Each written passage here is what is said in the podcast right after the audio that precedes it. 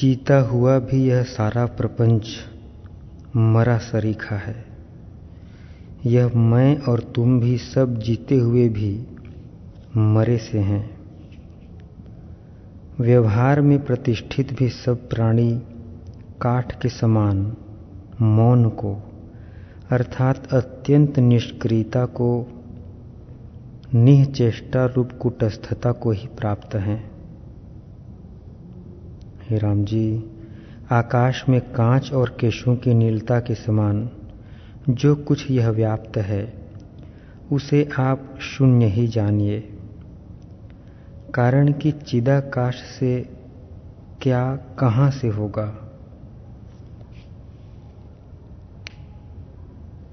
इस जगत नाम वाले चित्त के स्फुरण रूप अनुभूत होने पर भी विशेषतः शून्य चिदाकाश में कौन आस्था है और आस्थाजनक कौन पदार्थ है?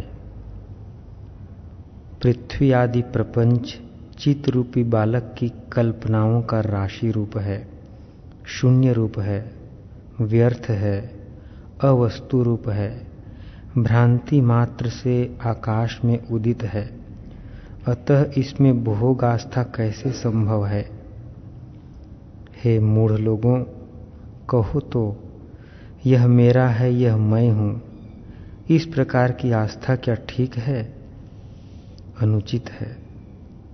पृथ्वी आदि असत पदार्थ के विचार विमर्श से जन्म वृथा जाएगा। हे आकाश को धोने का उद्योग करने वाले मूर्ख जीव, तेरे हाथ कुछ भी न लगेगा। जैसे सुवर्ण, रत्न आदि के लोभ की इच्छा से प्रवृत्त आदमी। यदि सोने और हीरे की खान को धोना पोछना छोड़कर आकाश को धोने पोछने लगे तो चाहे कितनी ही मेहनत क्यों न करे, फल कुछ न देखेगा।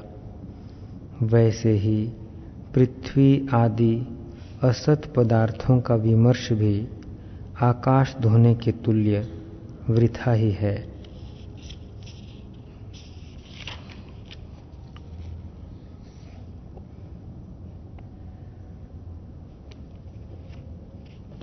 यह दृश्य मंडल उसकी प्रभा से भाषित होता है। वह सब चंद्रमा, सूर्य, अग्नि आदि पदार्थों का भाषक है। वह चिदाकाश साकार है, निराकार है।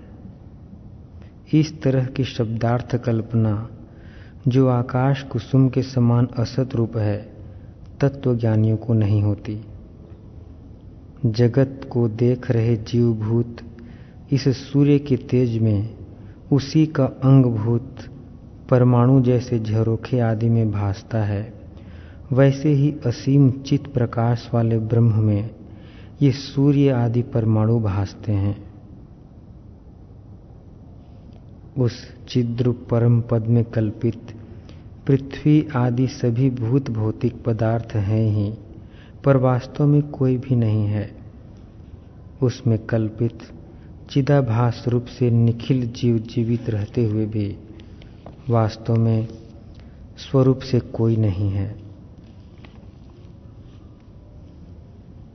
यह सब जगत प्रतिभा मात्र है और मन की कल्पना से भासता है। उपजा कुछ नहीं। हरि